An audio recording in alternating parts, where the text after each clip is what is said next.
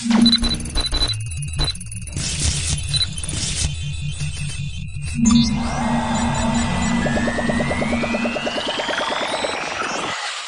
everybody, and welcome to the MGTOW Academy YouTube channel. Thank you for stopping by. And for those of you who are subscribed to that have been to my channel before, thank you and welcome back. So, in today's podcast, I'd like to discuss the future of feminism, and I'll also be discussing how it can affect us men.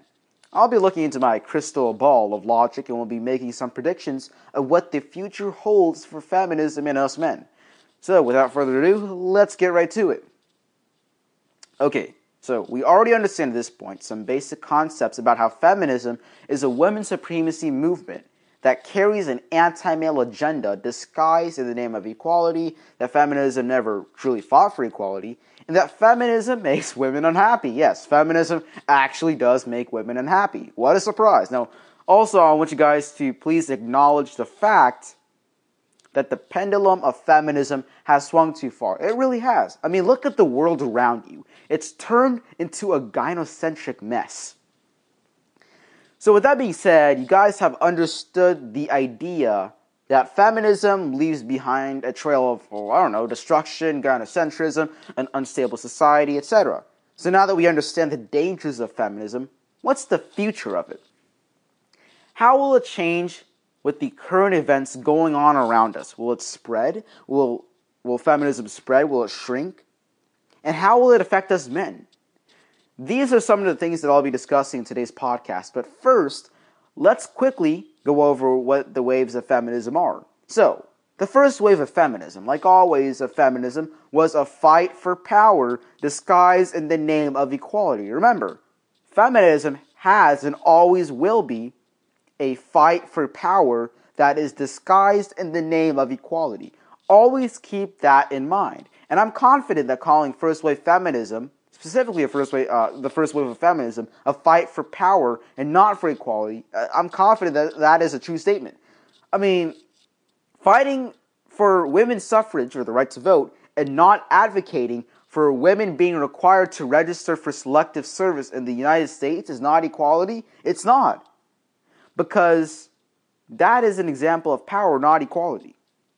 Being able to vote without being required to register for selective service is basically what I see as privilege without responsibility. Look at it this way the privilege or right is being able to vote, the responsibility, registering for selective service.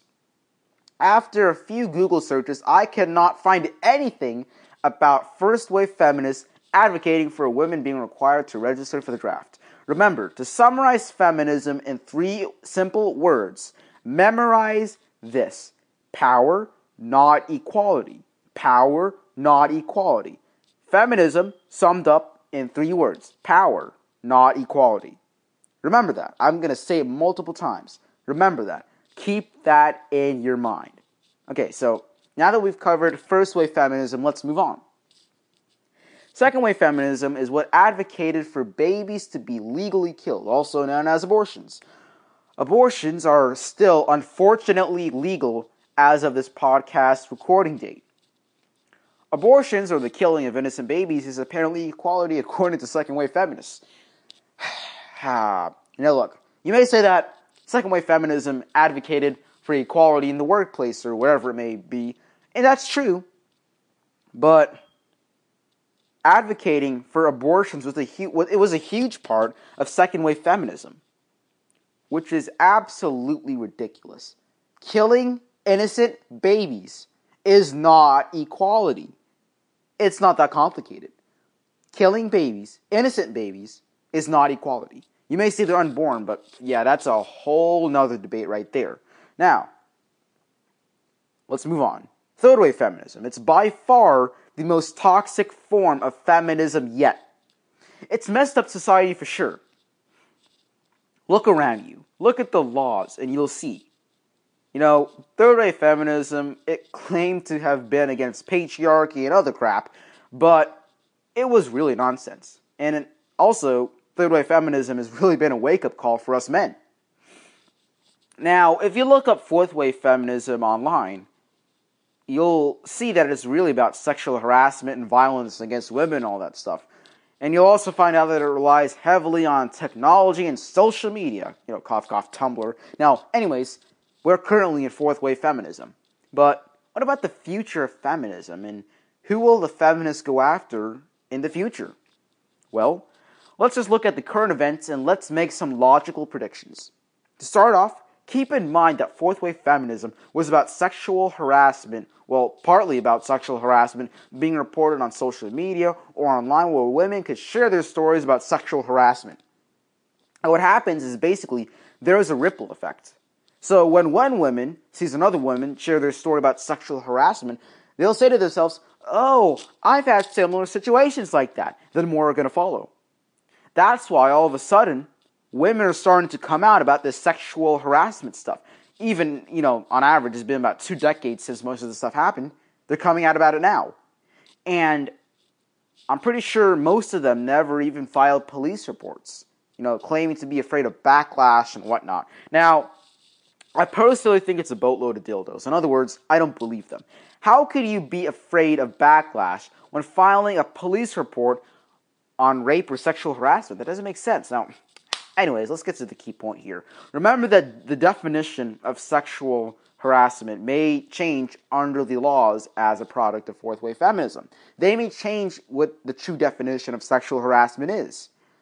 I think in the future, I honestly think that in the future, you could glance at a woman, she could become uncomfortable, and call the cops on you and have you arrested. Simple as that.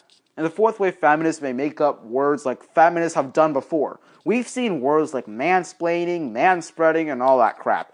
So we may soon see words like man staring and whatnot. She tried to, uh, I, I, guess you call, I guess it's like a shaming tactic of some sort uh, against guys. You know, things like that will appear. Man staring, you know, whatever it may be. They, they make up the most ridiculous words. Anyways, moving on. The laws will possibly change. Well, most likely will change, making it that will make it impossible to escape of being accused of sexual harassment. They can change, or they most likely will change the laws so that it is impossible to escape being called or being accused of being uh, a sexual harasser. And for feminism and violence, ah, you know, I'm not so sure. I know, I know, you know, feminism nowadays is focusing on violence and all that stuff, but I'm honestly not so sure. I'm honestly not so sure because there's so many factors about this. You know, maybe future feminists will teach society the narrative that men are violent or something along the means of that. And look, they're, they're kind of already doing that, but I'm just trying to say that they're most likely going to focus more on that in the future. Also, something that I think, and I'm pretty confident, that the next generation, so to speak, of feminists are going to focus on and complain about and blame men on is men, you know, just basically going their own way or the male drought. The lack of men being able to or being available to date or to marry. Men escaping the plantation and all that stuff. You know, they'll call us sexist, women haters, go through the shaming tactics and whatnots. They're going to manipulate, they're going to moan, they're going to complain about how men don't want women anymore and blame it on us, despite the fact that more men are staying single and going their own way because of the women themselves. Another thing, another thing, they could possibly, and, most, and I actually think this is possible, they could possibly start enforcing marriage. And if you listen to my podcast titled Signs That the Government May, the Government May Start Enforcing Marriage, you would have learned that a member from the United Kingdom Parliament and an influential body attached to the ruling Communist Party of China has noticed that marriage rates are dropping and divorce rates are soaring, and that the member from Parliament and the influential body are trying to change that by basically creating incentives for marriage if they're going to start enforcing marriage, they're going to have to do something about it first, which they have already done. There we go, right there, guys. The first steps to marriage being enforced, have, uh, they've already been taken. They really have. And remember that feminism is everywhere, including in our government and in our laws. So it would actually make sense that marriage could soon be enforced since feminists can easily affect our government. And look, I particularly live in the United States, but regardless of where you live, no matter what country you live in, especially Sweden, the feminist shithole, regardless of the country that you live in, you gotta realize that feminism is all over the place. regardless of the country you live in, especially in the government. You have to realize that. You can't deny that. And that's something you should actually be aware of. Now, anyways, let's get back on track here.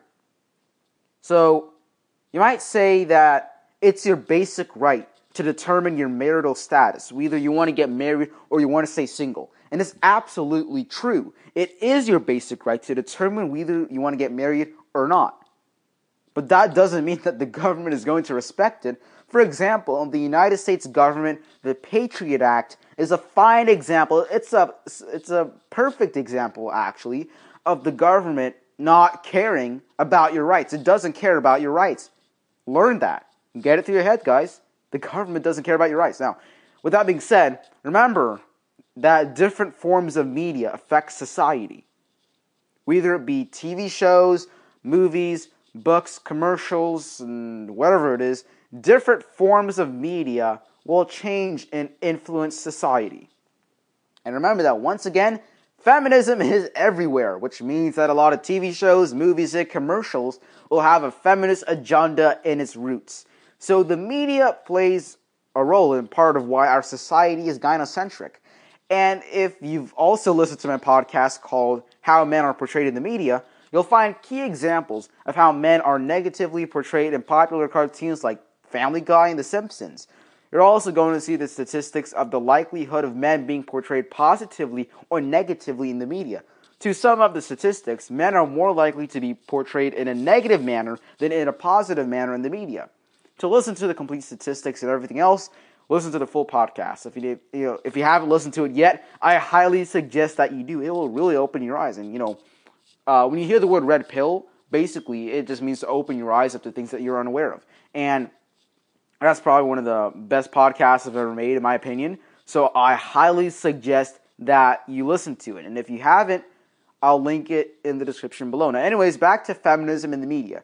We have already understood the concept that men are negatively portrayed in the media and that feminism has a major influence on the media. So it would definitely make sense that in the future, feminism will continue to push its agenda and core principle, uh, principles via forms of media so that society is brainwashed to believe the lies that feminism teaches. So look, feminism it already has a major influence in the media. I'm just trying to say that in the future there will be a much bigger influence. Okay, so now that I've covered that, will feminism spread or will it shrink? You know, in my opinion, I'm pretty confident that it will spread because with you know more men going their own way and less men being available to women, more men escaping the plantation, all that stuff, women they're basically is going to have to resort to feminism. That's probably going to be the only thing that they can resort to. Now look, that was a very bland prediction. To just say that women are going to resort to feminism because more men are going their own way. Look, I don't know it's very bland, but keep in mind that there are many factors that affect feminism's growth. However, I'm positive that feminism will continue to grow nonetheless. I'm just unsure of how quickly it would grow. Now, finally, how will the future of feminism affect us men? It's quite simple, really. Just go your own way. You will win by choosing not to play. Don't follow the life society tells you to follow. Adopt the MGTOW philosophy, and I guarantee you that you have nothing to worry about. Now, regardless of what the future holds for feminism, please don't stress it out. Remember that you're a man going your own way. Take life one day at a time. Hey, I'm just a guy on the internet sharing his thoughts on the future, and I'm also red pilling men, so you really have nothing to worry about. Well, everybody, that's it for today's podcast. And as always, you can download this for free at SoundCloud.com, and the link to that is in the description below. You can also listen to MGTOW Academy podcast for free on YouTube, SoundCloud, iTunes, and on iHeartRadio. Be sure to follow me on MGTOW.com and on Twitter at MGTOW Academy. For requests to be on a live stream or to just have a one-on-one podcast together, please send me an email at MGTOWacademy.media at gmail.com. Please share your feedback and suggestions in the comments below. Also, let me hear your thoughts. I want to hear your thoughts on what the future holds for feminism and how it will affect us men. Please leave those thoughts in the comments below as well.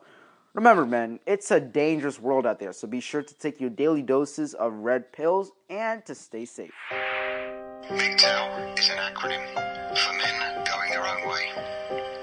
We spread the message. message that marriage and cohabitation with women is no longer safe for men. It's a one-sided contract where the man stands to lose everything. His children, his home, his self-respect, and everything that he's worked for is taken by the woman and also given